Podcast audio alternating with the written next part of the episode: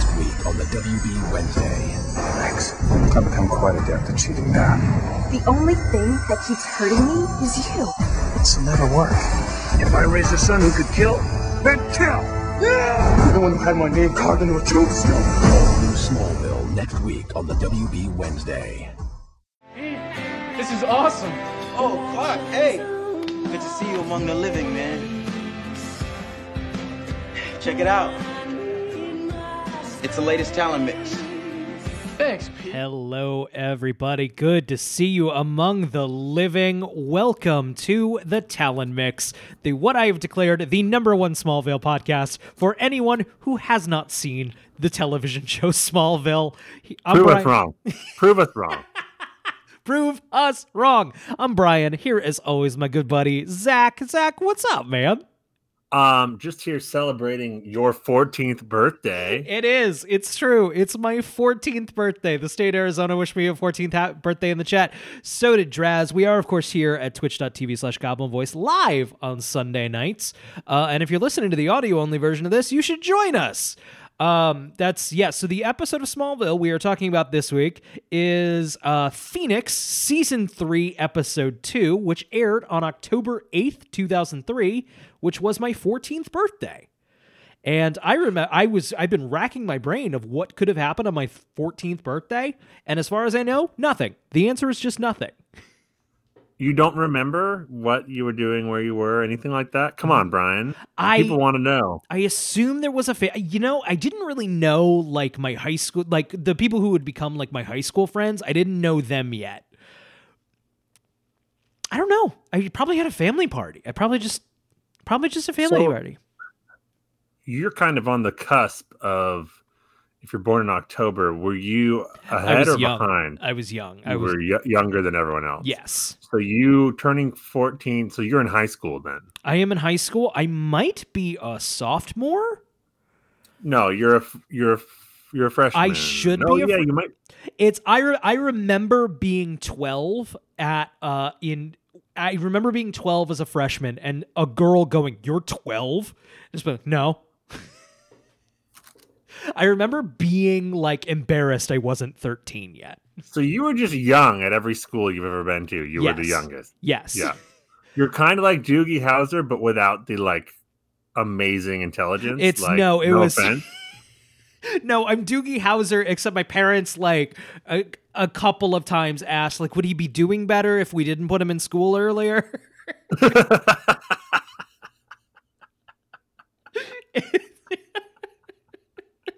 it's um did we make a mistake? yeah. Should we not have sent him to medical school? Uh, sh- yeah. so if we're doing an audio version now, people should be told that I have a happy birthday balloon yes. in honor of your 14th birthday, and it is dying because it's actually from my 36th birthday about a month and a half ago, and it's just the saddest. If you see it from the side, it's just got barely any life left in it. But It's I grabbed a I tried to find like a party hat. Uh, which of which I could not find, and, and admittedly, admittedly, I probably could have gotten on a train and went to find went somewhere else, but I decided not to do that. Um, so I No. thought I could make my own party hat with a piece of paper, and I've been doing that. I've been trying to make that happen for the last oh half hour before we went live, and it's not going well, Zach. Brian, that's so funny. I was when uh trade secret we meet sli- just briefly before we go on our go on air here. Um I was going to see if you had a party hat and then I was going to attempt to make one out of paper if you did, but that was my plan. I went to Safeway, uh it's just a grocery store and they didn't have it and that was the end of my search. Yeah, hey, that's I. You know, it, it, we sometimes things Hey. are just better in the idea phase. It's funnier to say we should do that than it is to actually do it. Look, if we both had party hats on right now, that would be great. yes, but we don't. And but hey, Safeway, why don't you sell party hats? hey, Safeway, get on that. I blame Safeway. Do you know the? Do you know why Safeway is named Safeway? I and you know I don't have Safeway. It's that's not a East Coast uh, chain. Um, But You know why it's called Safeway? I do. like. Do you? I don't know. So uh, apparently they used to only they used to be cash only because that was a safer way to pay for things, Great. and that was their whole Right. thing. It- and they named their just stuck. store after that. This, there was a Safeway like a mile from my house growing up, and someone got shot and killed there. So Oh, chill, not that safe. Seem very safe. No. Oh man, Zach, did you watch anything good this week? Um, not this week, but since we spoke last. So okay, before yes, I watched. I've been watching Tokyo Vice. It's very good. Hell yeah, Um, it has your best friend Ansel. What's his name in it? Ansel Egelblort. Ansel yes, your favorite, your favorite actor and overall person. um, Everyone's collective favorite person. but the show is really good. Um, and then I watched, I watched a. It's a thriller from the '90s called Copland. You ever see it? I know the title. I've never seen it. It's got De Niro, uh, Harvey Keitel, and Sylvester, Sylvester Stallone. Oh baby, what a cast! Ray Liotta. Uh, it's mediocre, but it, the cast is really good. Um, and then of course, last week uh, I watched the instant classic Top Gun Maverick. What a film! What a film! Brian? yes, Zach. I want to just turn the mic over to you for a minute. Just go on Top Gun Maverick. Just It's- go. Like just one of those i had a big thing of popcorn i had a big soda just one of those movies they don't fucking make anymore Yeah. like and i've heard complaints that it, it it's strung a little too like nostalgia heavy on top gun stuff but i don't give a shit about the original top gun this movie No. fucking ruled I didn't find it to be. Yeah, I'm the same way. I've seen the original Top Gun once, and I thought it was fine. Um, I I liked the nostalgia for '90s movies, which is like the vibe, Just like the- the, nostalgic vibe. I like I loved how and it's the kind of movie we don't really make anymore uh where like there's a dopey romance subplot. There's a dopey like interpersonal drama. Also, we're all going to get in planes in the third act. Hold on to your butthole. Like and it was great. but it's all well done. It's, It's, not. so well done. none of it's going through the motions, and you know a lot of IP legacy sequels or whatever you want to call them. They just survive strictly on nostalgia. That's Right. all. Right. and they don't do the part where they have to tell you a story with story parts in it Right. and characters and all that. Even even Star Wars does. right, even Star Wars The Force Awakens, which I like more than you do, is Star Wars karaoke. It's like remember Star Wars? Right. Yeah, that was Yeah. cool, right? Mhm. Mhm. Um, look, and anytime you're watching a movie and on the opening credits it says music by Harold Faltermeyer, Hans Zimmer, and Lady Gaga, you're like, Oh, let's go. Oh, when do you have a no? Uh, sorry, spoilers for Top Gun Maverick. When do you have a movie where fucking Tom Cruise and Jennifer Connelly get into a plane together as like Lady Gaga goes for best original song? Oh yeah. It's, Oh, I was like, oh, this is movies, baby. oh man, it was fan fucking tastic. Um, I have not. You saw it on IMAX. Worth it, right? yes. I ha- I have not seen it on IMAX yet. My father-in-law is coming to the city this month, uh, so I'm definitely going to take him to go see it on IMAX. Do it. Yeah, it'll be great. Uh, everyone, everyone is is playing great. Everyone's doing great Everyone's in the movie. The, Oh, the direction is great. The acting is great. Uh, Tom Cruise. It's the first time he's actually acted in a movie in a long time. I know he's not quite just doing Tom Cruise. Right, like, what- yeah. You and I, as anyone who's listened to this podcast will know, are huge fans of the Mission Impossible movies, especially the last couple. very much so. But I would not call what he's doing in the last one acting necessarily. And it doesn't require it. It's not the kind of movie. But in this one, he's actually doing like Tom Cruise can actually act, and we forget that because he's busy jumping out of planes and shit. It's. I was explaining. My wife and I watched uh, uh, War of the Worlds last night because it's on Netflix. A very okay movie. I would say a great first half of a movie, Yes. and you get through on Goodwill from the first half being great. um, It's like a, it's definitely a, a 9/11 vibes movie. it's it was 2005 and we were not okay, guys.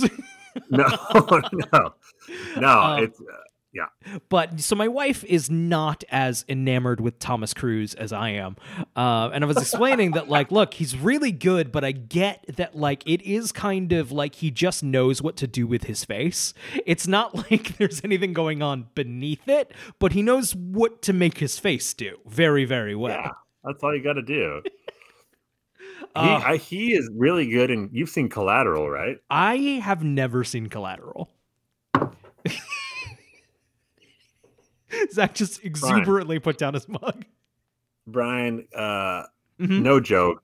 All jokes aside, Collateral might be his best performance, and it's one of my favorite movies. I who directed? Is that Man? Michael Mann, yeah, Yeah. okay. I I really don't. Man actually is kind of a blind spot for me.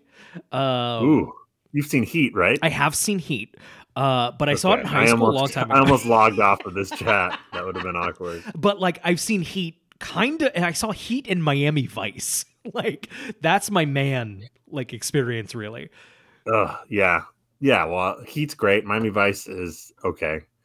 Um, Collateral is Collateral's up there with Heat for me. I'll. Uh, I know. You know. It's. It's. I didn't mean to not see it. It's never on purpose. No, it's you good. know. Have, just, have you ever seen Manhunter? I have never seen Man. I know. I know all about it, but like, no, I've never seen it. Right, you've read Red Dragon, haven't you? Yeah. Thought we talked about that. Yeah, you should see Manhunter. It's the better adaptation of Red Dragon. Way I've, better. uh, yeah. Oh, oh, then the Brett Ratner movie. Yeah.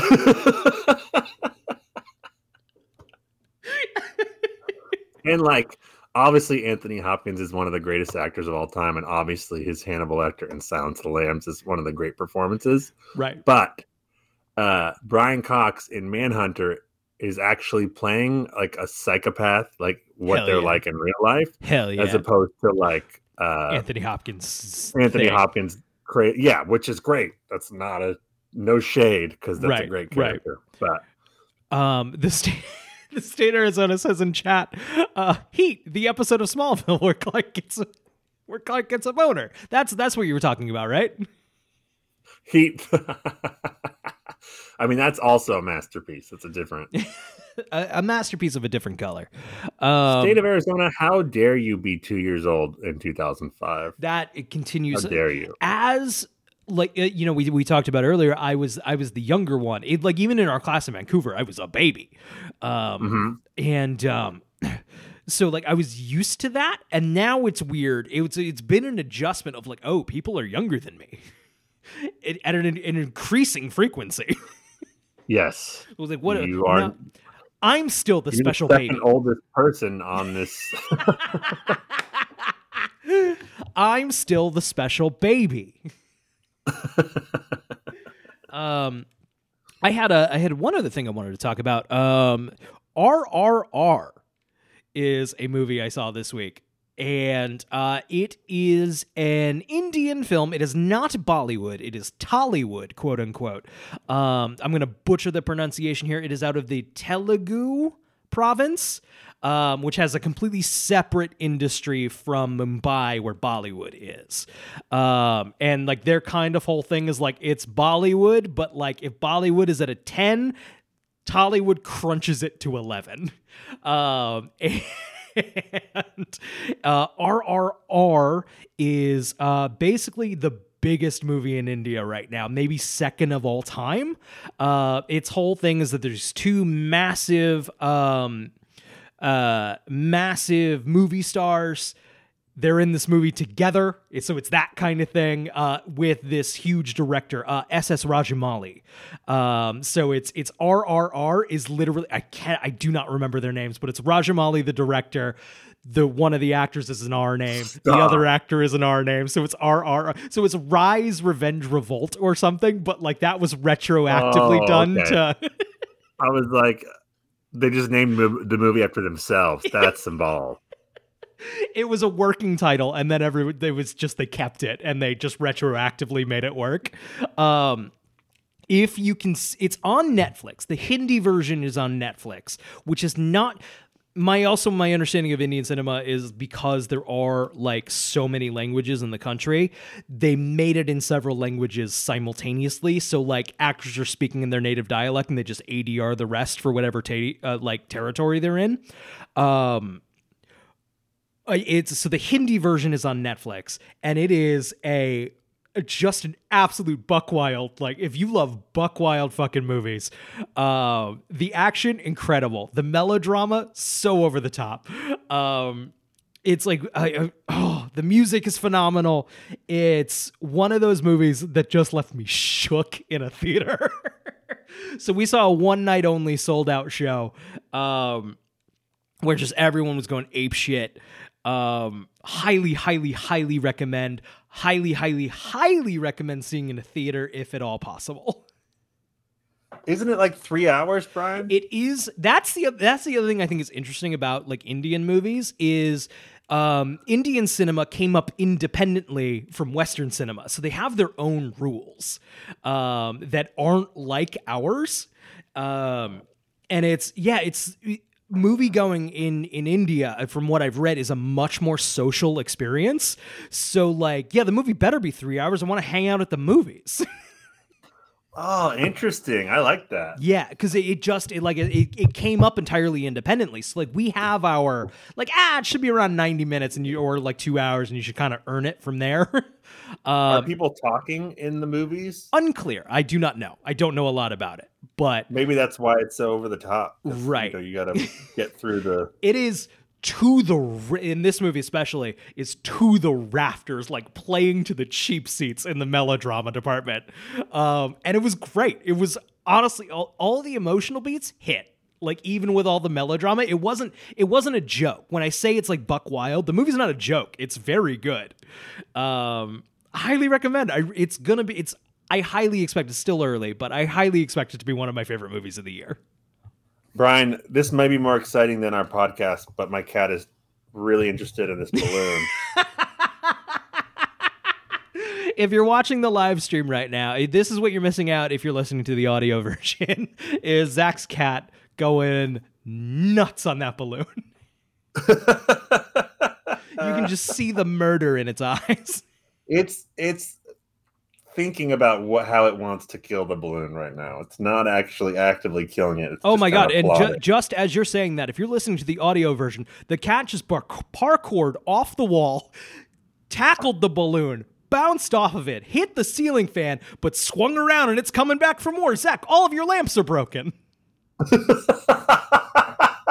and like a ninja quiet too. Yeah, just no. Yes. It was amazing, amazing, and it'll never happen again. Oh, Um, goodness. last, last this past week thing. Have you watched? Uh, are you a Stranger Things guy?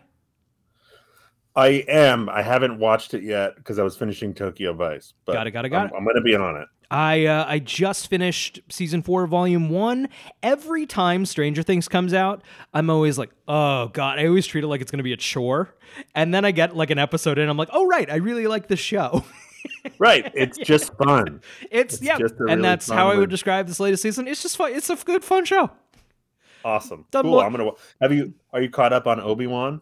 I watched the first two episodes of Obi Wan. I didn't hate the first one. The second one, I've completely erased from my brain. Yeah. um, you got to watch the third one so we can talk about it. It's not. I'm not necessarily saying it's good. But Sure, You're gonna want to watch it. okay, You're gonna want to watch it. okay, I'll check it. out. Uh, I didn't. I want to talk about it. I don't want to spoil if that's possible, but I'll watch it. I'll watch it need to tomorrow. so next, so we can talk about it next week. Okay. I haven't I was expecting to hate Obi-Wan and I don't hate it. It's I can't say I'm liking it, but I definitely don't hate it. And I've No, also forgotten uh, the second I do not remember the second episode. I I fully watched it. I wasn't even playing a video game while I watched. I fully do not remember it.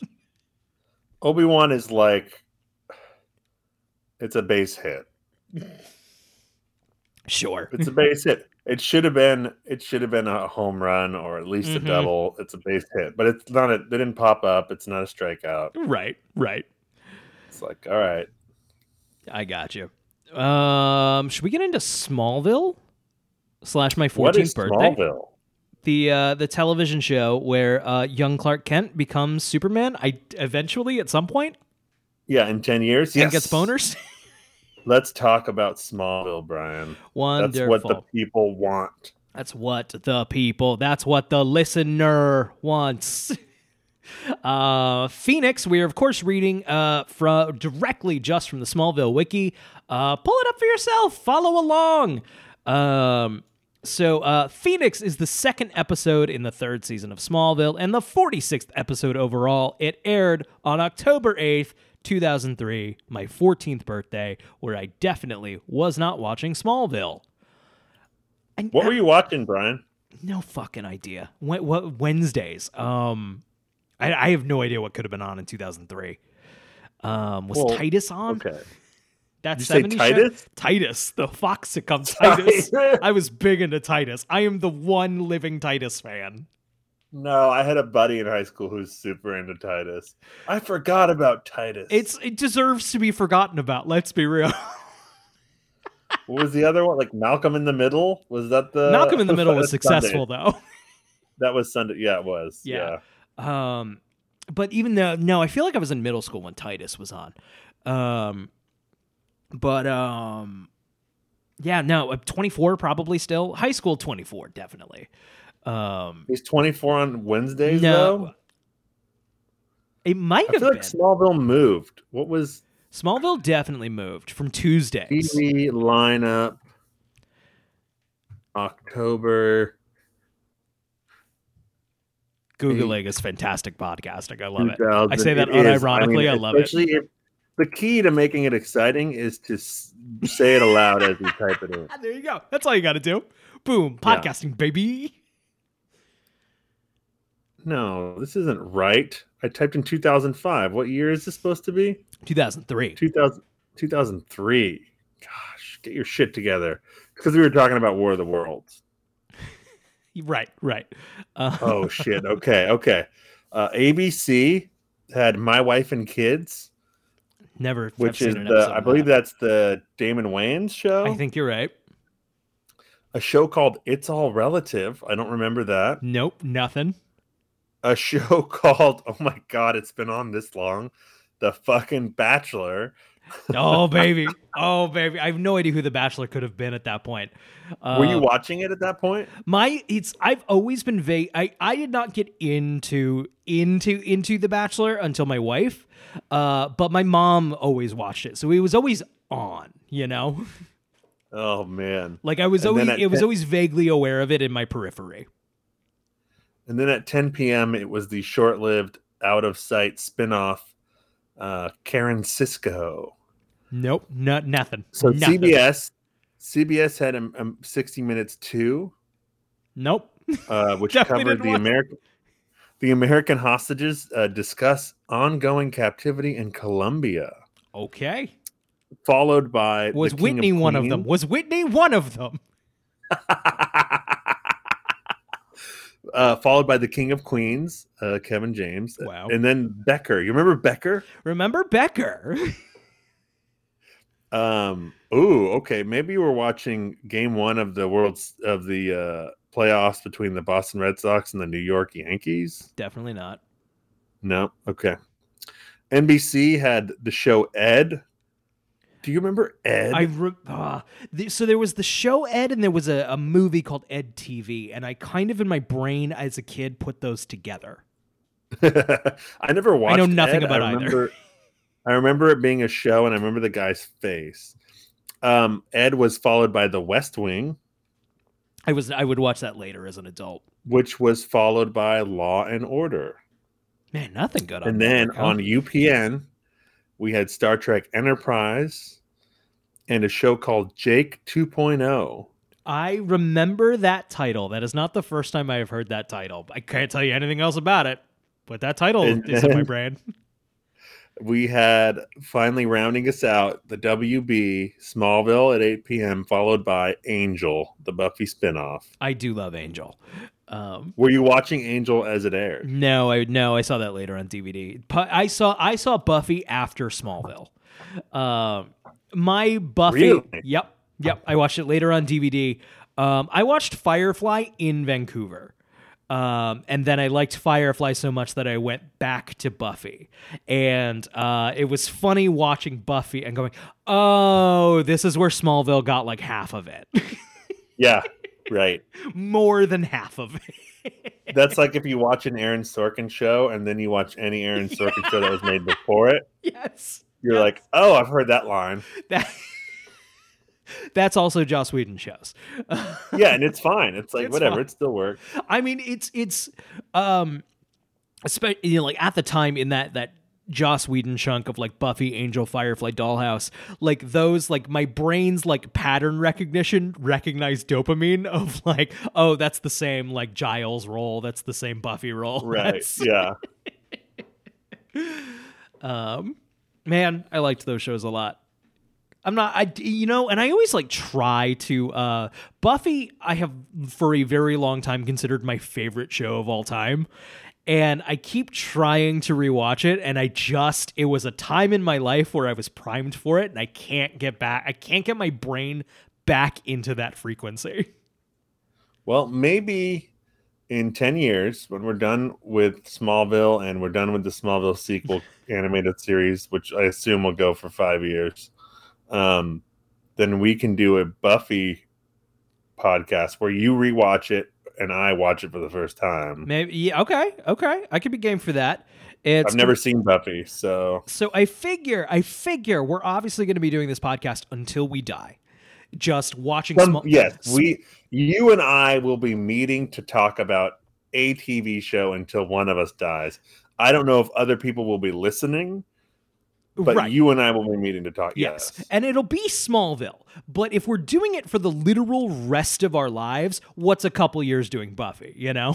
right. so we take a break and then do Smallville again. right, exactly.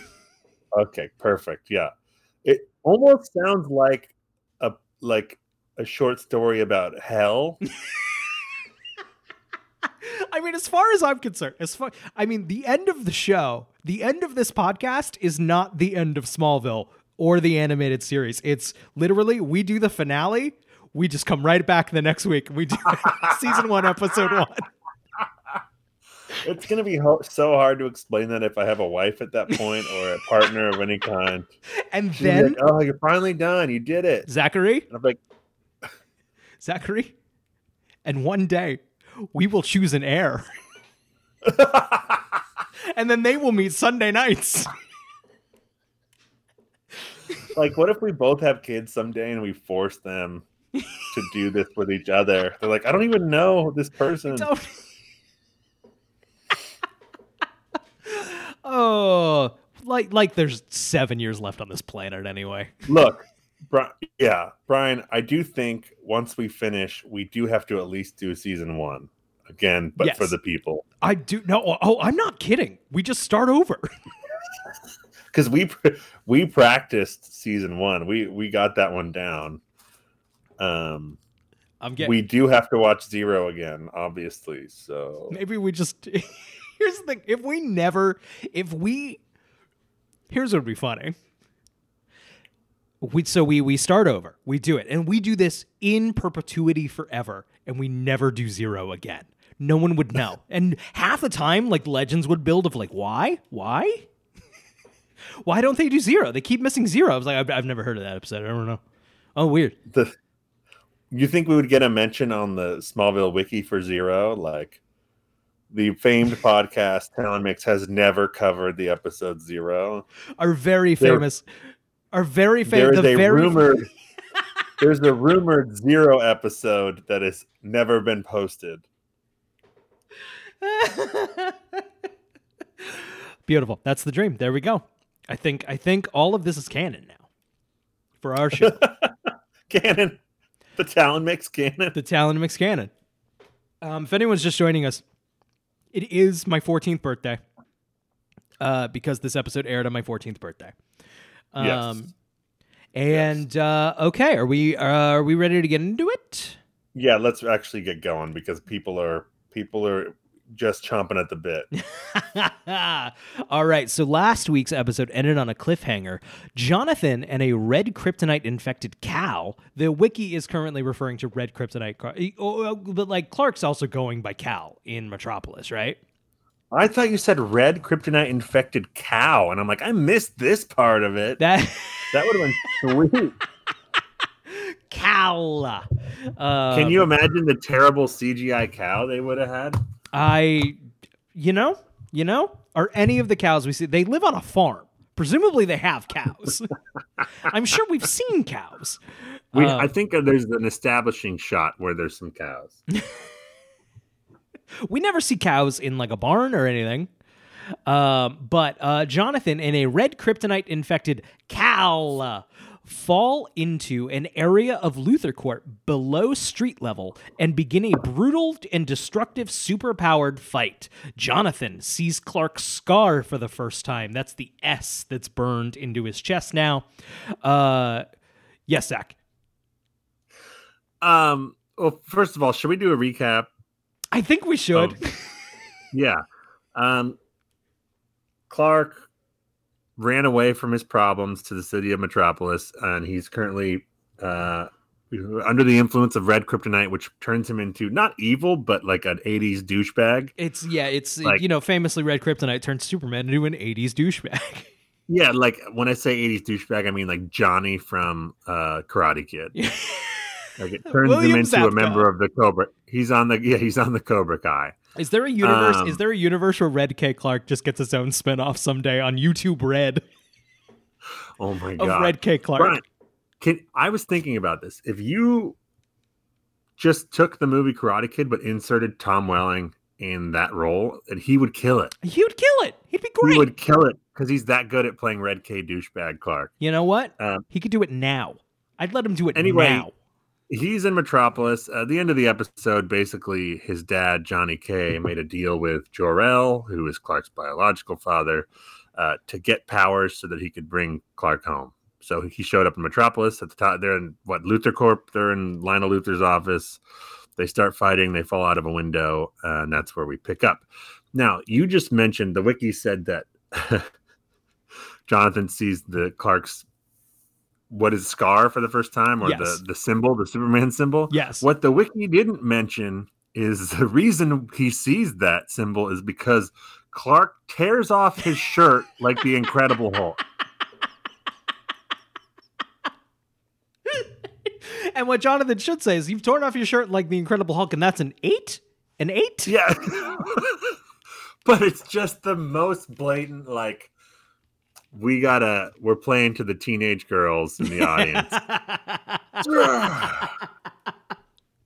it is the whole Superman thing. It's that right. it's- Except for Superman has a shirt underneath. I, I guess, is that supposed to be an Ichi moment? Is that an Ichi moment? I think the the telephone. It's so in the in the last episode, the the telephone booth. What definitely was. I don't know if I'd give it to this one as well. This one, Clark's just like. If they keep saying the same Nietzsche line over and over, I don't think it counts. okay, just counts for one. right. Um, Um, and then during this scuffle, um, Jonathan K says, "Son, you're not yourself," there you go. which is something we keep track of in our tallies. That is what when the character says that someone else is not themselves, I think or a there's a character claims. Couple of that in this episode. yeah, there are.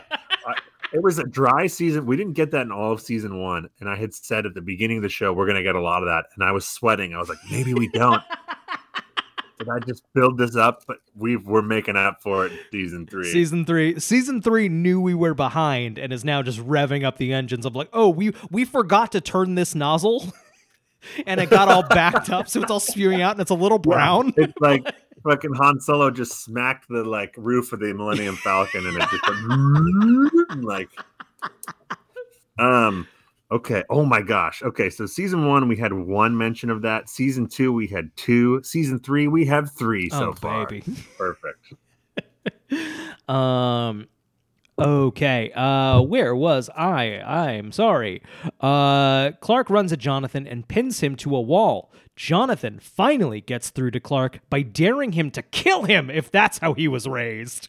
Power move from Johnny K. Um, Absolutely. Instead of punching him, Clark hits the wall and the red ring shatters. Clark's scar burns away and he is restored to his normal sh- normal self.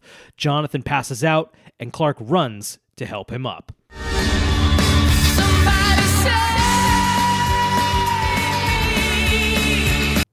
The moment where the scar disappears is definitely got to be on the short list for uh, Walker Lever moments for Yes. next year's awards. Yes, yes, yes, yes. If you're if you're just joining us, we of course do an award ceremony at the end of every season. Um, and Walker level Walker Lever is one of the best categories, I think. Yeah, it was. Yeah, hmm a hot uh, contentious category this year or in season two um any any other thoughts about the cold open Uh, no, I mean, uh, anytime you can get a character tearing off a shirt, like not taking it off like normal, like ripping it off. not the most ideal way to get a shirt off no, but if you're Superman, it's like whatever. i guess i guess that's fair Yeah, it's kind of the whole yeah.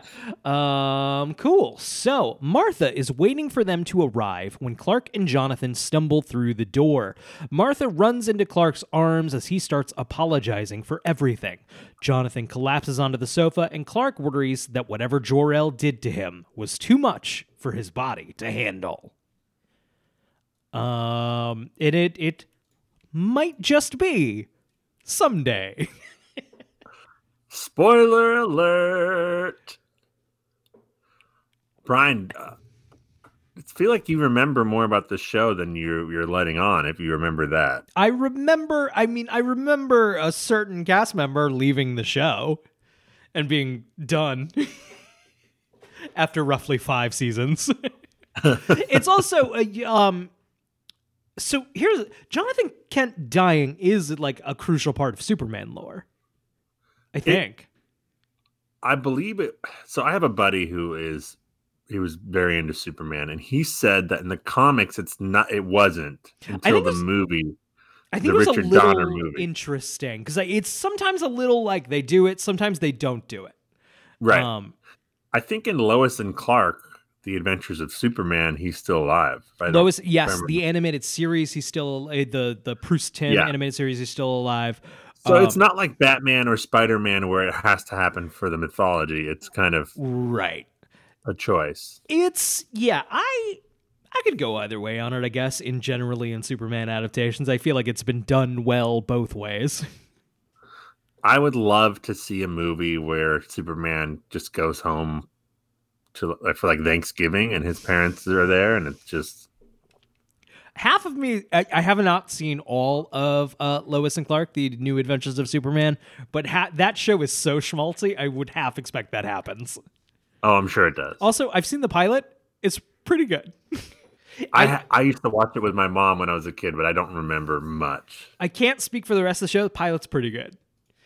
Um, okay. Lionel is in his office contemplating his stolen package when he is approached by a cloaked figure, which turns out to be Lex, who was on a desert island uh, the last episode, and it was weird. Uh, and he kind of lost his mind a little. He like it was very castaway, but Very instead of a Castaway. volleyball, he just imagined a homicidal maniac. It's very post Castaway, very post Fight Club. uh, Lex pulls a gun on him and demands to know why Lionel tried to have him killed. He wants to know where Helen is and is surprised to find that she is alive and well in his mansion. Helen, of course, is his fiance or his now wife. Um, who maybe possibly left him in an airplane to crash and die. Uh, Lionel tells Lex Helen's version of their plane crash. The pilot bailed and left them with only one parachute. Lex sacrificed himself by giving it to Helen. We, of course. You know, you know, you're doing really good storytelling when uh, it's uh, you show a flashback of the thing that didn't happen. so Lex has been on an island. He's kind of losing his mind a little bit. I think Helen she denies it. she knows when he when when Lex tells her the story that she told, she's like, "Oh, I made it up because blah blah blah." Right. I would just gaslight him. I would just gaslight him and be like, "You don't remember?" right, right. Like the dude already was on an island and imagined a whole person. I'm gonna I'm gonna be real. Most people on this show could lie better. Yeah. You could get out of a lot of you could save a lot of trouble in a lot of situations of the show by just lying. right, like like every time Clark has Red K and then he has to go back to Lana afterwards and like explain why he was so different. I feel like like a personality disorder. I or like some my medications mix. It's right. Yes, exactly. There's something other than like, well, I just can't tell you. I just can't tell you. I wasn't myself. Yeah, it's not good. It's probably not doesn't say good things about me that I'm sitting there like immediately with lies you can tell to get out of this situation. but No, but it's like every human being in the Uh, real fast, I want to I want to tackle the chat here. Doc Holiday asked, "Missed opportunity? Did you guys check out Krypton? That was a sci-fi channel series. Um, it was a really good show. They have Lobo, uh, and I did not check out Krypton. I do hear it's pretty good. Uh, Where can you find it? Is that on HBO Max probably? probably. PC. Um, and uh, uh, Doc Holliday also asks, "Did Smallville ever have Bizarro?" Uh fuck yeah it does. Fuck yeah it does. Played by um your buddy Angel, right? Is it not just Tom Welling? Bizarro? Oh, I- Bizarro. I was thinking of Brainiac. Brainiac was James Marsters. Um, yeah, well, that's not Angel, but he's a Buffy guy, right? He right? is a Buffy guy, uh, and he was Who's on Buffy? Angel. Uh, he's he was Spike. Uh, Spike, that's right. Um, but he, yes, he is on both Buffy. And yes, Angel. they did do Bizarro. That's season season seven. There's some right. See, you actually get spoiler alert. Tom Welling as Bizarro. Well, first of all, Tom Welling is Clark Kent saying, "Who are you?" and Bizarro saying, "I'm I'm you, just a little bit more bizarre." Bizarre. we're in the we're still in 2003 or uh, i guess whenever that would be later in the 2000s we're in like kind of a post x-men world where like the comic book thing but not too comic book thing Right. right. It's the X Men. We're making a movie, but they're not going to wear the bright yellow spandex. Right. They're going to wear leather. right Right. Um, yes. it's man it's crazy it's crazy the trends these things go through you know um okay uh so uh lex sacrificed himself by giving uh the parachute to helen in in this flashback uh but lionel says he doesn't believe her lex refuses to believe that helen is responsible and lionel points out that he had nothing to gain but Helen is now one of the richest women in the world. He says Lex should ask her about the vial of blood that he returned to her. First of all, I just want to say, like, I don't know. In my experience, probate doesn't work that fast. right, right. like Lex, they just called off the search. It's going to be years before they figure that shit out with the right. And I mean, unless and is there is there a way to streamline all Nope. that? Well, depends. depends. Uh, is this lady's contract up? We only got her for a couple. We're gonna wrap some shit Right, up. exactly, Time yeah. to go. um, they are the I. We're really like this storyline is Zach. I, I I don't want to speak for you, but speaking for myself, this storyline is um what's the bad? It's bad. Yeah. well, it's it's clearly a situation that used to happen in shows a lot more than it happens now. When you know now they plan out seasons at a time, but back then it was like one, not even one season at a time. It was like episodes at a time, and uh, it's one of those things that used to happen where they would build do a plot line and they would end a season, and then when they came back after their break, they would talk and be like.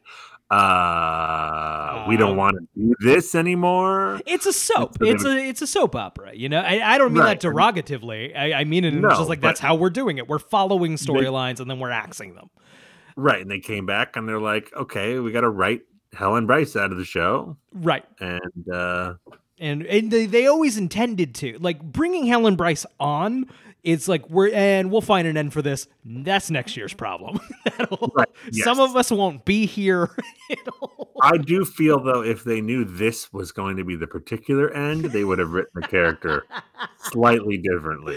it's but what I um um what I wanted to say, actually complimentary, I think it's as I think it's a compliment to how good Michael Rosenbaum is in this show, especially now in season three of like selling it. It it's almost oh almost not quite not a full 100 but like almost takes you a second to go oh this is really bad you know? Because he sells it. I think i at least i think. I think he sells it really well Rosenbaum's got his sights on that MVP award for season three. it's he he narrowly lost out this year or Yeah. in season two and he's not going to let it happen this year I don't think so. I think this might be his year, but we'll see. maybe we'll see um okay so at the Kawatche caves clark asks jonathan why jor-el helped him and guesses that they made some kind of a deal jonathan doesn't offer any details saying the important thing is that clark has his life back clark says he's not sure he wants it back because as Kal he could do whatever he wanted Jonathan says that Clark's problem might not be gone, but at least now they can deal with them as a family. Clark shows Jonathan the package that Morgan Edge hired him to steal from Lionel Luthor. Um, Morgan Edge is, of course, Rutger Hauer.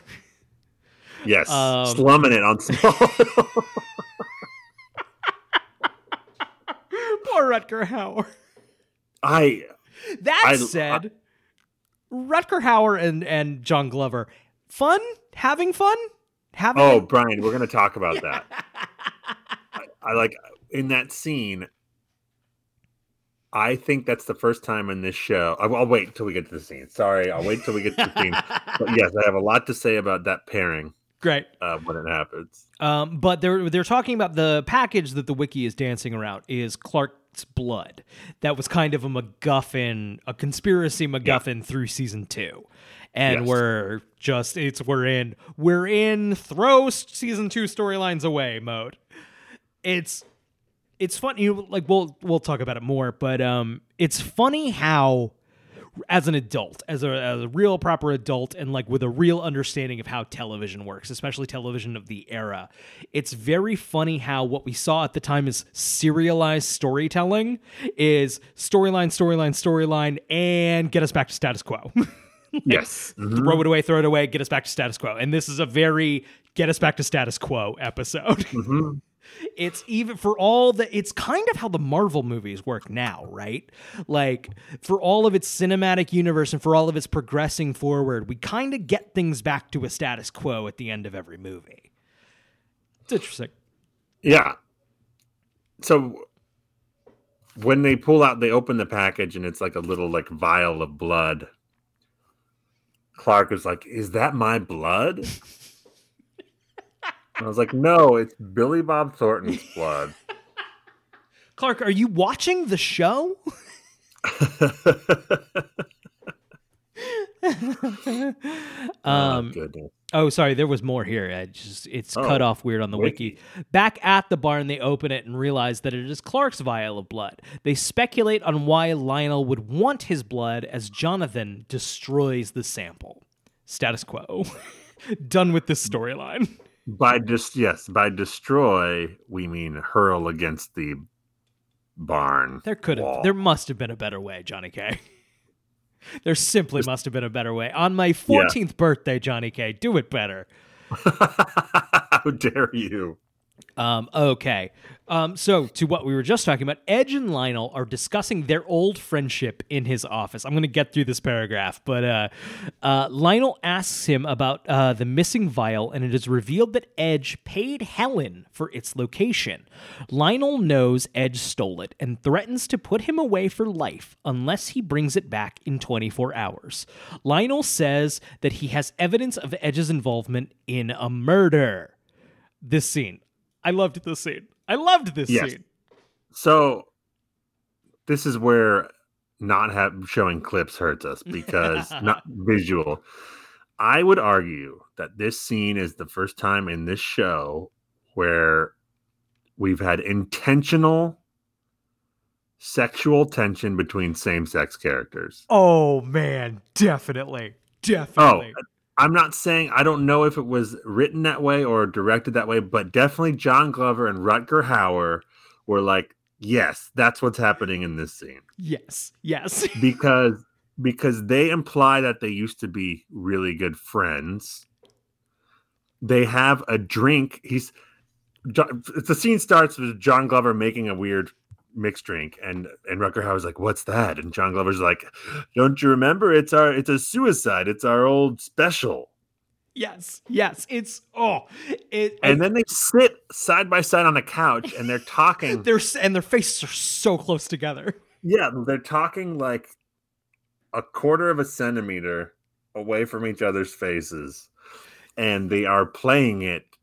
Your entire it's like. it's the first time in this show. You're exact. You're the way you articulated is exactly correct. Of it's the first time like, haha, it's like they're gay. It's like and John Glover and Rutger Hauer are like, yeah, that's yeah, yeah. That's what we're doing. Yeah, that's how we're. They are fully playing it like they used to have. Uh, I don't know if it was a regular thing or what, or but they yeah. It's oh, and it's maybe they never actually did anything. But there's always been that tension between them. and it's great. It's genuinely very good. It is no. Well, they're both two great actors, so it's like I, they just saw the material. They're like, okay, how do we make this more fun? Right, right. Because oh, they are two genuine pros and like Yeah. just playing on a teen drama. And like, how do we make this exciting for us? How do we Yes, how do we get this up to exactly, our level? Well, with John like Glover's like, I'm about to subtext. do a scene with. I'm about to do a scene with a great actor, so right. I'm gonna kick it up a notch, and Right. see what he does. Um, I'm gonna go out there. One of the best scenes I think in the show so far. I I mean, de- definitely one of the most interesting. It's great. It's great. Yeah, It's always good yeah, when you I see mean, it- veteran, it- great veteran actors just acting great. Mhm. Give Uh, me more of this. It is a scene from a different show. Yes. um, and I, I like the um, I actually really like the um scene also in the context of the show, not just the performances, of like I like this for Lionel of like, ha yeah, you tried to fuck me. I respect that. Fix it. Yeah, yeah, absolutely. No, no, no, no, no. I'll give you shit. No, no, I get I get it. Hey, I would do I would do the same. A gigantic spider has dropped in front of my computer right in front of my fucking face. Are you uh, afraid of spiders, Brian? I just killed it. Um, people might not like that. Oh but I did. no, not anymore. Uh, not anymore. I'm not like I don't want a spider to drop down in front of me while I'm doing, but like I'm right? not No, like, me neither. I, I was not a criticism. It's no, no, I get it, I get it. But in far, are you afraid of spiders? I'm not like a panicky, like oh no, spider. But like I would prefer the spider would go away. Exactly. Like, oh, what the fuck? Um, Doc Holiday in chat just asked, did they ever have Batman on the show? Don't get me started, Doc Holiday. yes, but no. What? They tried to get him on for years. For years, the writers tried to get him on, but they could not uh, uh, uh, get the approval from DC or whatever. It's because the movie. It's it, at the time there. W- now we're all hot on this like multiverse shit, and Yeah. like it'd be okay. I, I think I believe there is like a Batwoman show on the CW now. Yeah. Um, and so like that's all fine now, but at the time there was a well, we can't have movies like the movie properties in with the TV prop properties. That would be confusing. Right. They're like, people won't understand because people are fucking stupid, is their thought. we would have got it just fine. Right. I remember when Superman Returns came out. It was like 2006, which would put it at like the fifth or sixth season of this show. And the the people making Superman Returns made the Daily Planet, or no, made the um, like the sets and things of the Kent property resemble the Smallville sets, so that people wouldn't be confused or shocked or whatever. Stop. It's, it's stop. It's like well, I mean, to be fair, to be to be fair, anytime I picked up a Superman comic book or saw a cartoon, I did sit there and go, "This movie, this movie, this this movie." Anytime I saw the cartoon, I'd point out and go, "Movie." movie, Christopher Show? Reeve? Movie? movie. so I get it. I, I get the problem. Um. So anyway, instead of Batman, we got the Green Arrow, um, and they did a really good job with the character that Justin Hartley plays Green Arrow. Pre This Is Us, he's fantastic, but it's basically like a Batman placeholder. right, right. It's everything they would have done with Batman. Yes, um. So and like I remember, I remember being in school and like wanting it so bad. I wanted Batman on this fucking show so fucking bad. That I was the you and. I talked about it. You and I talked about it like, God, just give us Batman. Oh, it would have been great. It would. You know what? Maybe Smallville sequel animated series. They can do it now. Um, it's okay. Okay, so um, every everybody your chat appears to have discovered that John Glover is gay in real life. What about John Glover did not give you that vibe? Right? Yeah. Wait. Oh, I thought we made that real clear. I thought John Glover made that real clear Yeah. By being the best actor on this show. Period. Right. Yeah. Being like when he's won several Tony awards. Does that? That's a It's oh hint, man, hint. Uh, oh he's so good. He's so He's fucking good. He's great. Um, I yeah, he he claimed to have fr- slept with Freddie Mercury in the seventies. I did not know that. Yeah. Um, I high I highly recommend uh, John Glover's episode of Michael Rosenbaum's podcast. I think that's where he says it. One of those episodes. Um, it's uh, it's uh oh okay okay. I don't. I, at least not the one I think he's been on it a couple times. Anyway, anytime he's on it, it's great. Uh, highly, highly recommend. He is a great time. Uh, and now he's in his seventies, and he wants to do the animated series. And I hope, I hope they'll of Ooh, course. how are they going to bring him back? Ghost, However- just like Force Ghost, like with Lex. Force Ghost, Force Ghost, Force Ghost. Whatever you have to do to get him back. Um, okay. Uh, so Clark goes to the Talon and tentatively approaches Lana. He apologizes for the way he acted in Metropolis. Lana says she doesn't know how to respond to him because he says he keeps secrets to protect her, but he's the only thing that keeps hurting her. Clark admits that he's not even sure if he will stay. Lana goes in a back room and starts to cry while Clark looks helpless. Um, Um, good scene. Good- Acting much much better in this episode. Yes. the acting. Everyone's back in a groove a little shaking bit. off the cobwebs.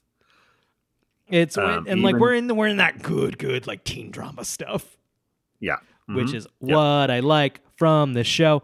Uh, do you think we could get John Glover on the Talon mix for Pride Month? And like that's the dream. That would be the dream. Oh man, Every I mean, obviously everybody tweeted John Glover right now. does Don Glover have the Twitter? I uh, surely, surely. Um. So, um, any any thoughts on this scene? It's good. It's very good. No, I, I. My only note was that they both did a good job, and the acting is much better Yes. than than last episode. Uh, later, Lex approaches Helen in the Luthor mansion, and she tells him another version of the story that they had been drugged by the pilot, and she couldn't wake Lex. She took the only parachute and left him. He asks her about the vial, and she explains Lionel promised if she gave it to him, he'd leave them alone. She tells Lex she will comply if he wants to get the marriage annulled, but she does love him. Snoozer. we need a sound effect for that. Oh, didn't you used to have the Homer snoring? thing? I did used to. I do not currently have it loaded up, but that's what I would use right now. I'll need to get one on my audio board. Um, um, so Edge goes to the Kent farm and asks Clark where the package is. When Clark admits that he doesn't have it, Edge threatens to call the police.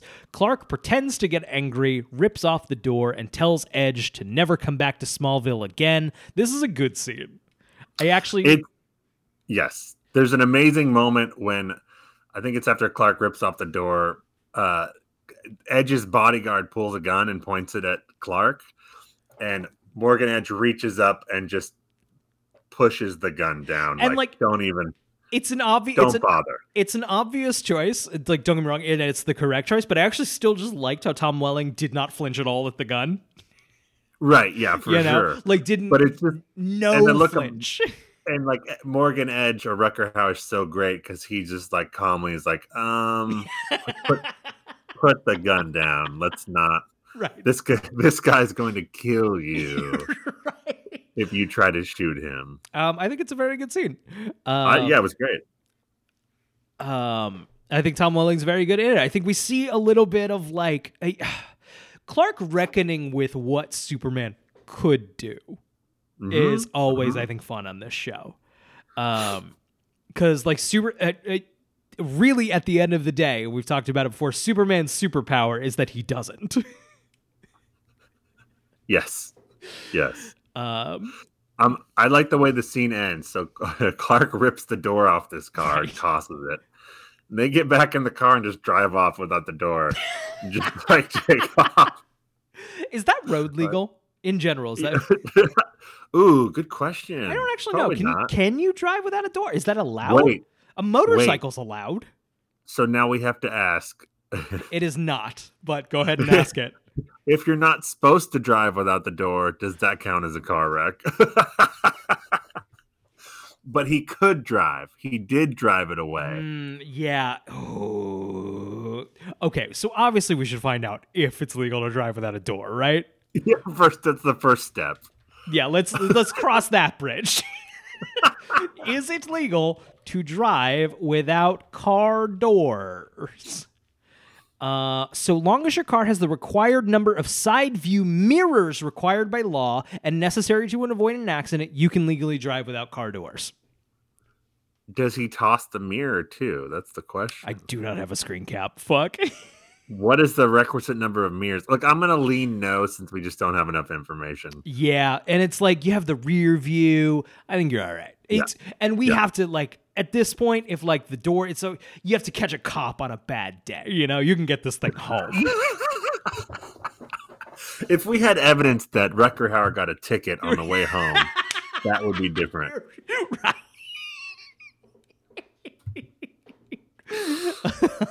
We just have to add, add another one to the list of questions for Tom Welling. Yeah.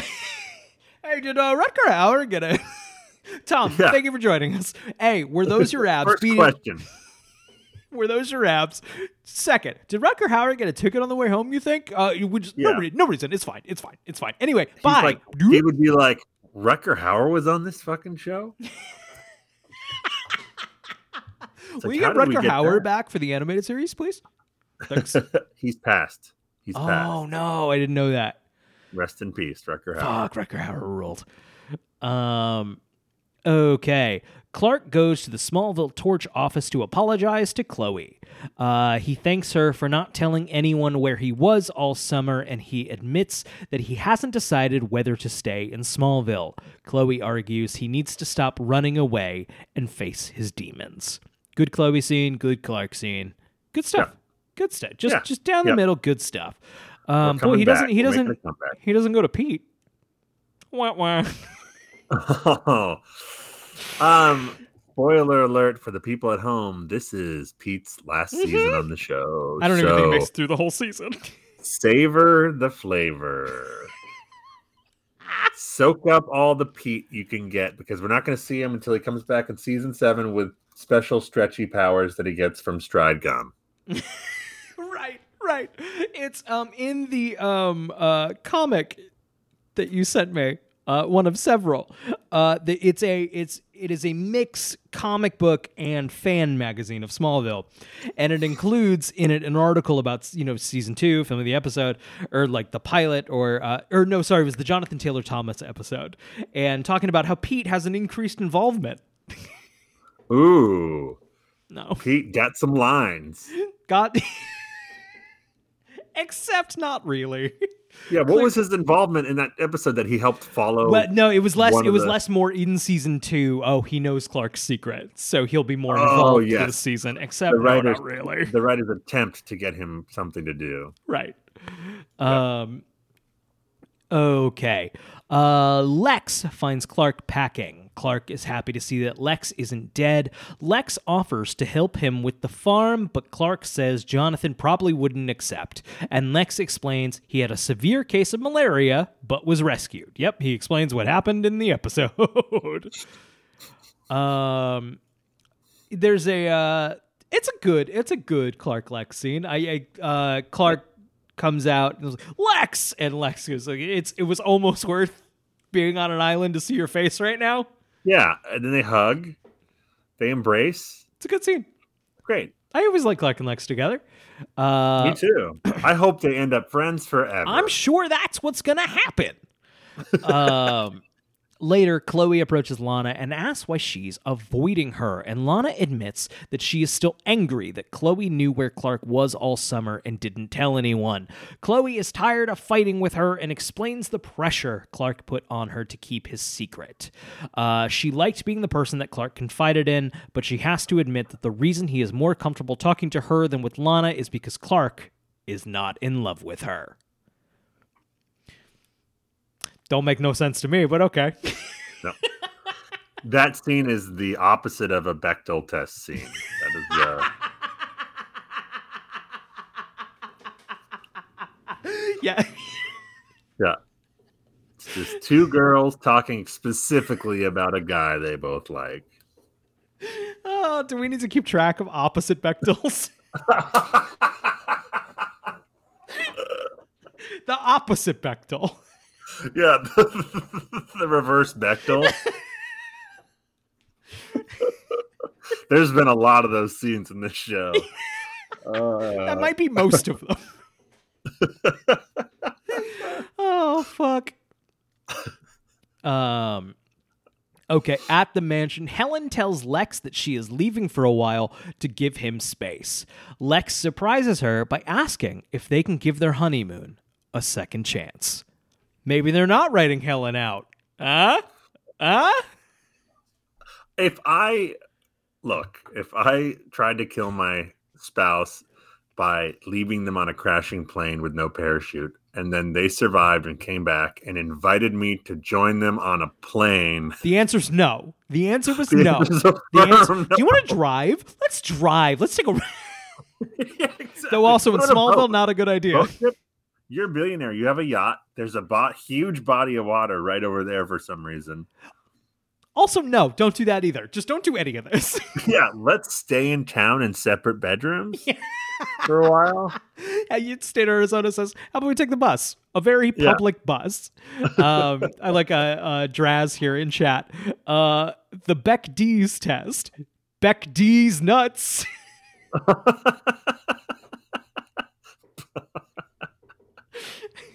I'd feel like we have to name it after Smallville somehow. I know. Um, we'll, we'll we'll keep it on the as We'll more come up. it. We'll keep it on the. yeah. I, I have a feeling we'll have opportunities to talk about it again. um, okay. Clark finds Edge on the farm again, but this time he is holding Jonathan and Martha captive in the barn. Um, he threatens to kill Clark's parents unless he produces the package.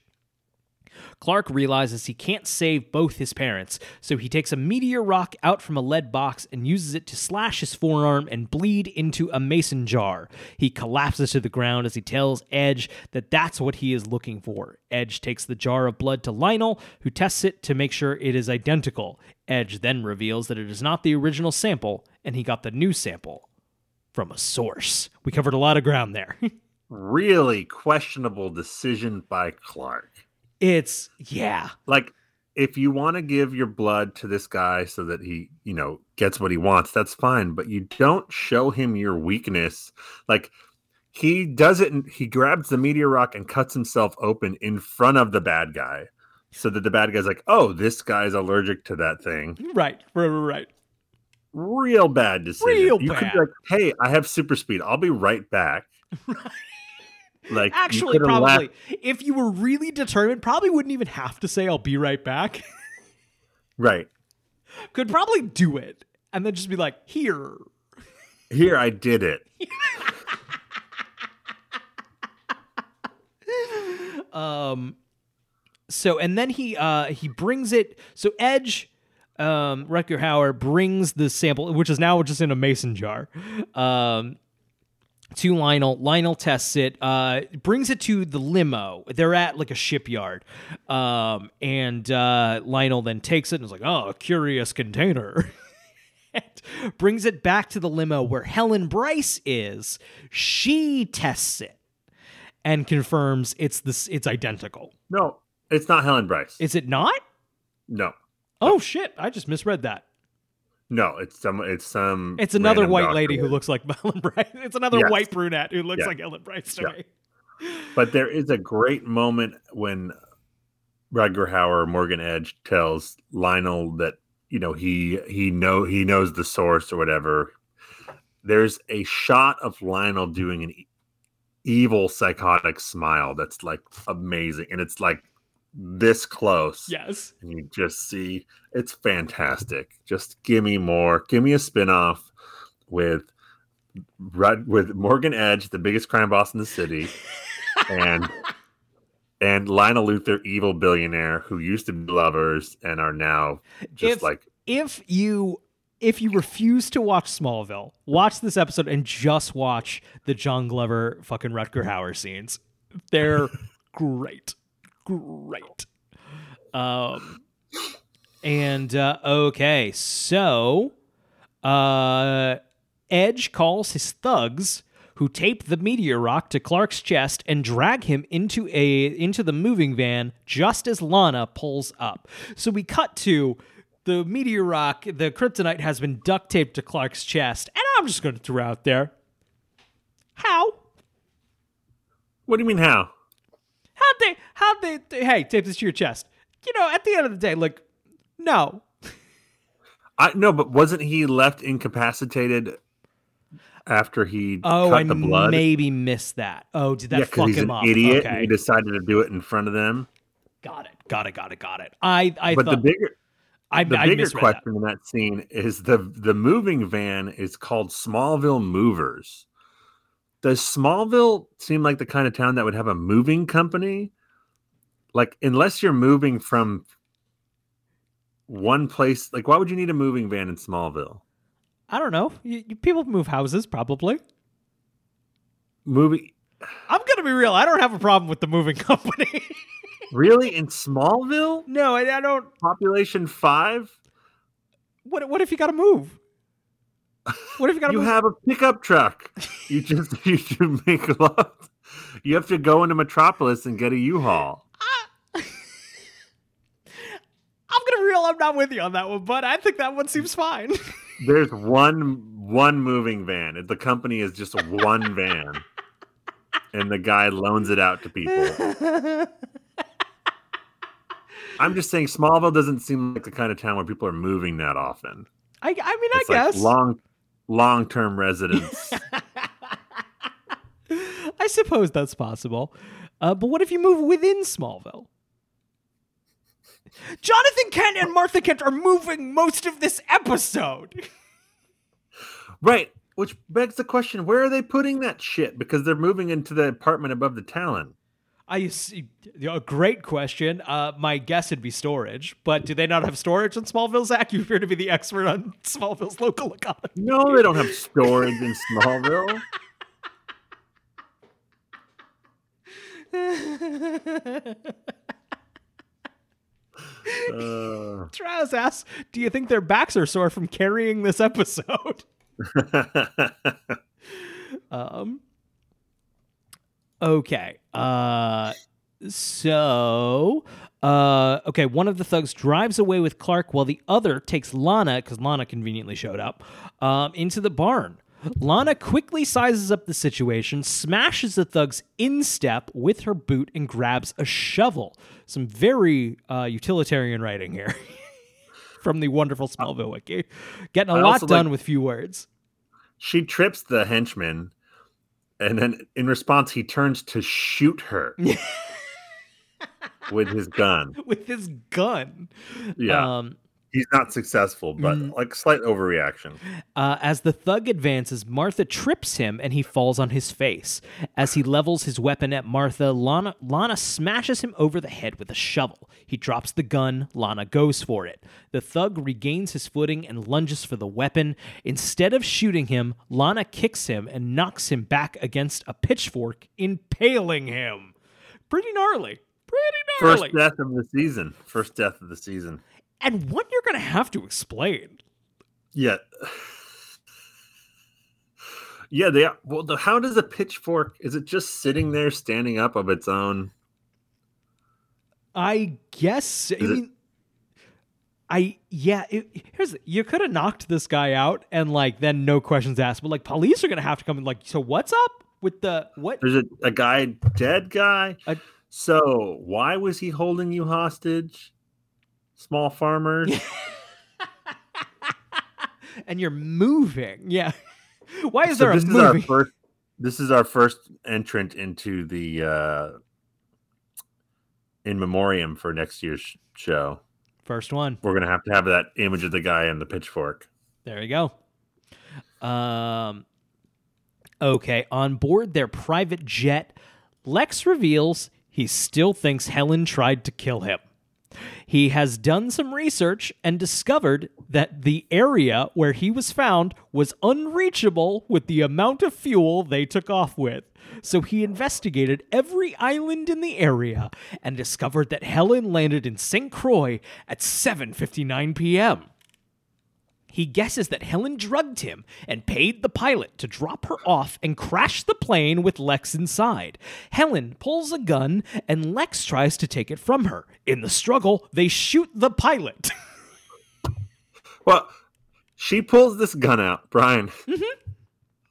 This is the biggest handgun in the Mm-hmm. history of television, and she. This is the gun she chose. She chose to to hide in her lady's handbag.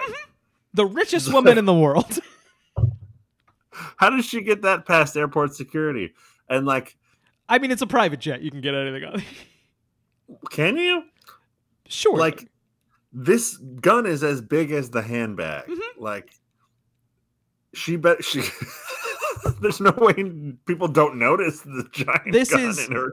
I, I don't. hand. I don't actually. Do you have to like go through like any sort of security for a private plane? Obviously neither of us would know that but i have to imagine yes since you can use planes to take down other things right i don't know I guess so. I, I don't know. Um, but uh, yeah, dude, clearly, clearly in that gun situation is uh, hey, yeah, we need a gun for this scene. Yeah, we got guns.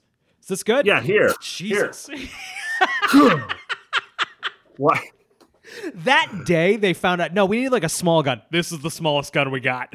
yeah they're like what we have this on loan from dirty harry 6 what helen why are you dragging your handbag behind you why does this like what do you have in there rocks in chat, State Arizona says uh, Google says yes. Uh, and even if it was, this was two years after 9 11. yeah absolutely uh, yeah, hey. Look, maybe you can get a gun on a plane if you're a billionaire and it's a private plane, but Lex would know. Like he Right, would have to be like, right, "Yeah, right. I'm taking this. I'm taking this huge gun on the plane." um so they shoot the pilot which uh so we're going for two i do we need to start keeping track of plane crashes is that gonna like chill out for a second yeah, or two do we for two do, in season three do we just do vehicle crashes? Is that like a a more broad? We just incorporate it into car crashes.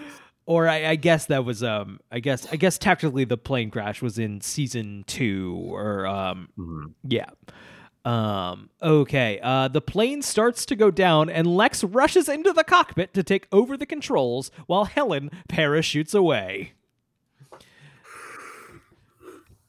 well we're done with that storyline So many parachutes on these so planes. So many parachutes um So Clark finds a police a piece of glass in the moving van. He cuts the binding on his hands and removes the kryptonite from his chest just as he reaches the docks. Lionel approaches the truck with the driver just as Clark blasts a propane tank with his boner vision, blowing up the truck. Car crash. Car crash, baby. Lionel, Car destruction. uh, where are we at for Um, the season? Two. Two for two. Okay. Two episodes, two crashes. As many plane crashes. Yeah, that's true. Um, Um, more kryptonite inconsistency with uh, Clark's vulnerability to Yeah, kryptonite. right? This time it's taped onto his chest, and he's able to get it off somehow. Yeah. Uh okay. Uh, Lionel accuses uh, do, do, do, with his heat vision blowing the truck up. Lionel accuses Edge of setting up a trap to kill him, but Edge claims ignorance. Lionel's guards rush him to safety and open fire on Edge. Edge falls in the water as Clark climbs out. Uh, that that's not quite accurate on the wiki, I don't think, um, because Lionel accuses him of trying to kill him, and like his guards are rushing him out, and then uh, Morgan Edge's henchman with the face tattoo just totally panics and starts shooting. Like, like we could have just all left and like Right. worked this out later, but he's like, "Ah!" cool, dude. Um, so Draz in chat asks, "What is a plane if not a car of the sky?" To which the state Arizona responds, "Draz, you joke, but I want to point out that in German, plane is Flugzeug, fly thing, and a car is Fahrzeug, drive thing." ooh, ooh. All right. Um, Okay. Lex arrives home to find Lionel at the mansion, congratulating him on turning the tables on Helen. Lex admits to Lionel that all the tests he's put him through helped him survive on the island and says he wants to take Lionel up on his offer to run LuthorCorp together. Lionel accepts and they embrace. Lex seems genuinely relieved, but Lionel seems worried about this new phase in their relationship. Um, I, I think we're I'm gonna I'm gonna get through the next scene before we talk about Lex here because I think we're doing I think we're setting up some good Lex stuff here. Okay. Yeah. Okay. Um, so the Kents are continuing to pack when Clark tells uh, them that he told the Metropolis police where the stolen money was uh, from the previous episode, and that he has decided to stay in Smallville and face his problems. Lex arrives and gives Jonathan the deed to the farm. He uh, so Lex has has bought the farm for the Kents, uh, and he put their name on the deed. Uh, he tells Jonathan that the compass he gave him allowed him to find the island that saved his life. Jonathan says he will pay him back, but Lex just hopes to be considered part of the family. So, of course, we're we're kind of back to status quo here, but I think we're we're playing a little more into a the fun dynamic of the Kent's influence on Li- on Lex and Lionel's influence on Lex. Yes. And I think at the moment Lex thinks he can do both.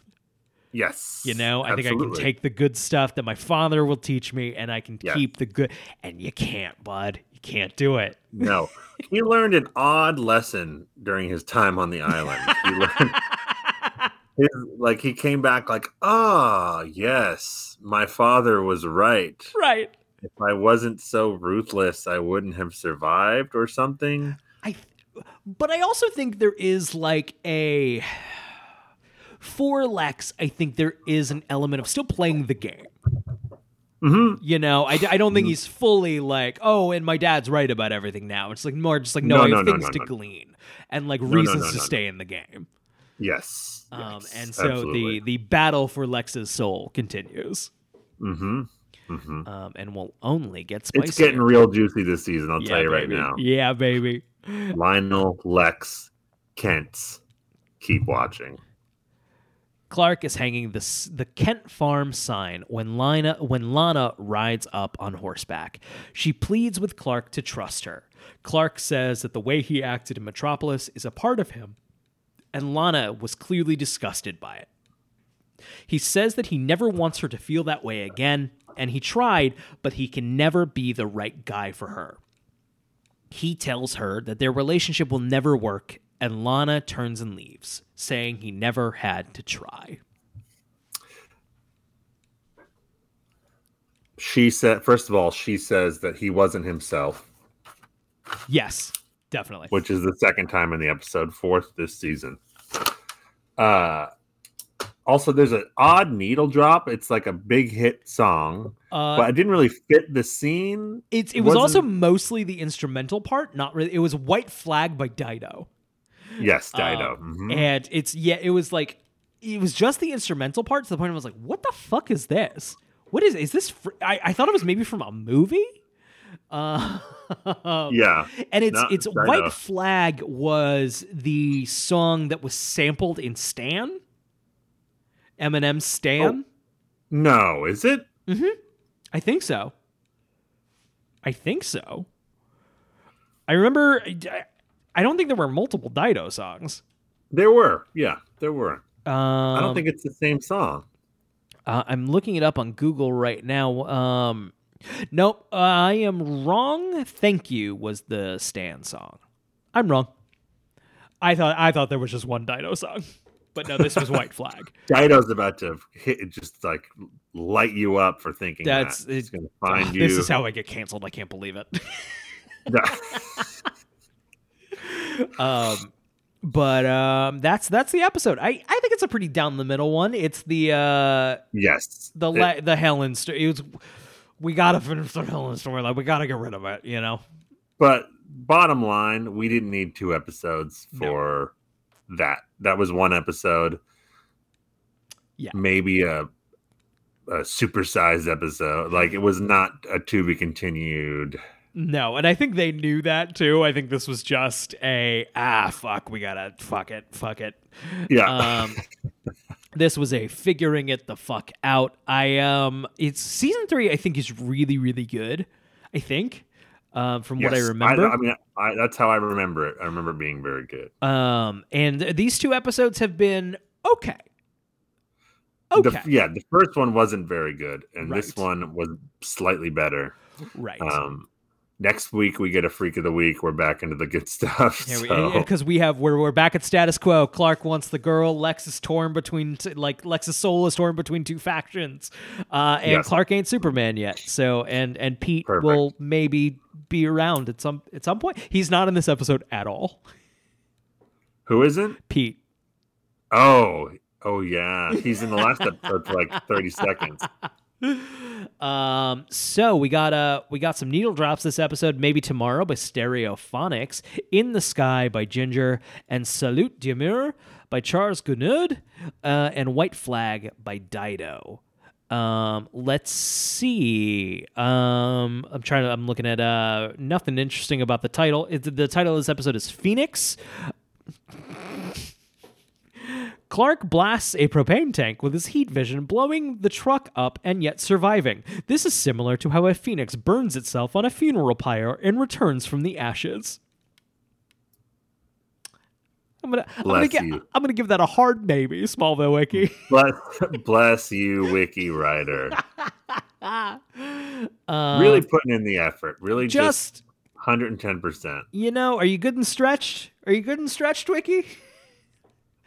um, this is the f- uh, here's here's some fun facts. This is the first time Lana's maroon Jeep Liberty is seen. Lana's famous maroon Jeep Liberty, Zach. We've been waiting. We've been waiting. I. So how old is she? She has a Jeep Liberty. She's sixteen, turning seventeen this year yes. in the show. yes.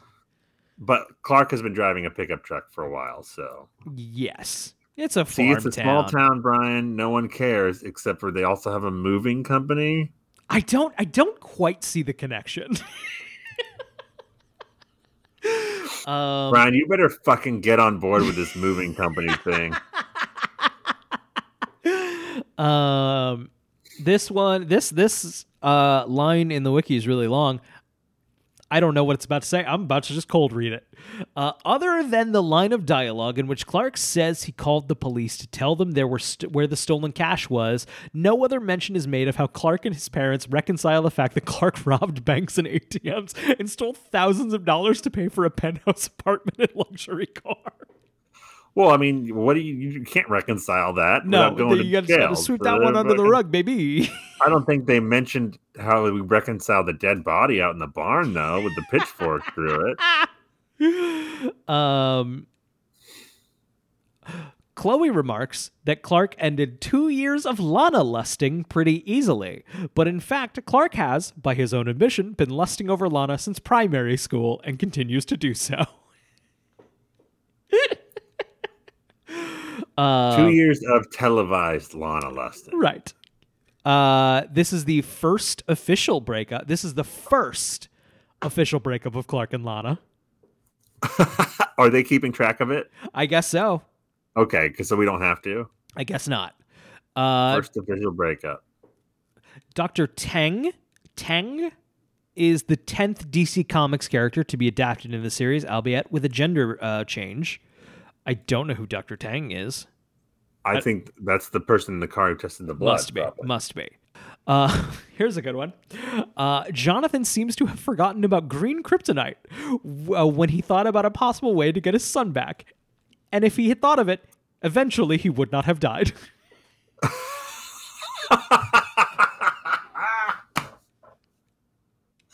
a little bit of editorializing. Little there, editorializing Wiki there.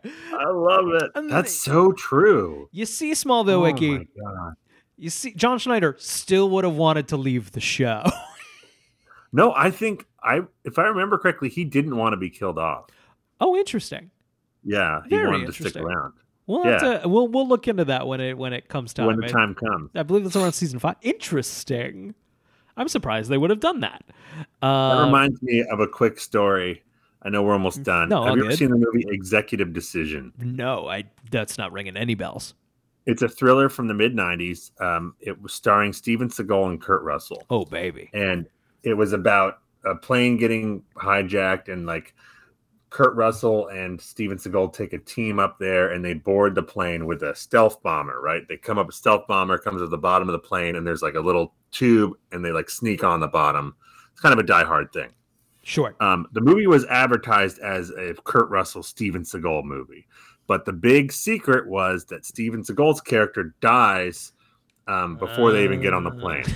He dies he dies in the mid he's in the middle he's in the little chute the tube and the the stealth like has to leave and crashes and then he just like flies out he dies obviously.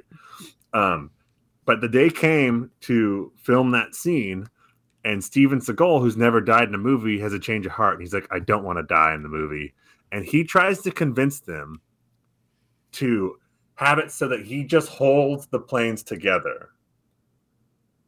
He holds the stealth bomber and the 747 together in the scene. This is this is as John Leguizamo, who's also in the movie, tells this story. Steven Seagal, man. Steven Seagal, man. Ladies and I gentlemen, just Steven love Seagal. the hubris to be like, we've written this movie. We're fil- we're filming the day of the filming. I I can't. I don't want to die in the I don't movie. want to. I don't want to die. See, it's Yeah. well. I mean, what if I just held the planes together? this is a little known thing about Steven Seagal. If he dies in a movie, he dies in real life. So you know, it's can you really blame him? Can you really blame him? Um, I think we are. Um, were we keeping track of like Lex's like kind of like historical illusions? Uh, oh no, we said that we should have though. We were we we called it the uh evil Wilson of the episode. Right. Uh, so we have here Lex mentions the Old Testament story of Abraham and Isaac, in which Abraham Yes. was supposed to sacrifice his son as a test of faith. This is one of Lex's frequent biblical references. Yes, it's a evil Wilson named after the character Wilson from Home Improvement. He used to teach Tim Taylor the, the lesson of the episode, but he would tell him some historical story or allegory. Um, and in this, it's either Lex or Lionel, so it's evil. So it's the evil Wilson of the episode. Um, Zach, anything else we got to go over? Are you ready for the ending spiel? No, I'm ready. Let's do this. Beautiful. Uh, this has been the Talon Mix. Hey, the audio version is available wherever your podcasts are, and uh, you can join us live for when we record Sunday nights at twitch.tv slash goblin voice at around 11, around 11 ish. Uh, let's see. I have another podcast it's called Brian and Eric Don't Belong Here. It's wherever your podcasts are. Uh, you, uh, let's see, this week, th- or this last week, we had uh, Petrona Rajovic. We talked about um, all the weird stuff in Florida. It's a really fun episode. Uh, this coming week, uh, we have Wait, Jenna Stieber. You you did not cover all the weird stuff in Florida. Sorry, we covered roughly eight weird things in Florida. thank you, thank you for thank you for keeping me honest. yeah. Uh, this next week, we've got Jenna Stieber on. Uh, we're going to talk about the Burke and Hare murders, which uh, is a very famous story. But if you haven't heard of it, it's a uh, darkly funny story, uh, and I think it's a really good episode. Uh, that's Brian and Eric don't belong here wherever your podcasts are. Um, I think that's it for us here. Hey, Zach, do, do you have a question for the Smallville gods? Um.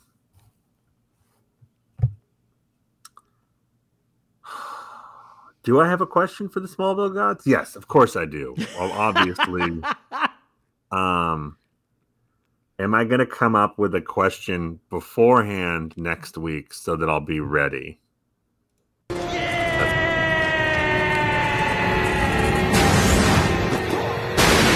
Good night, everybody. Good night.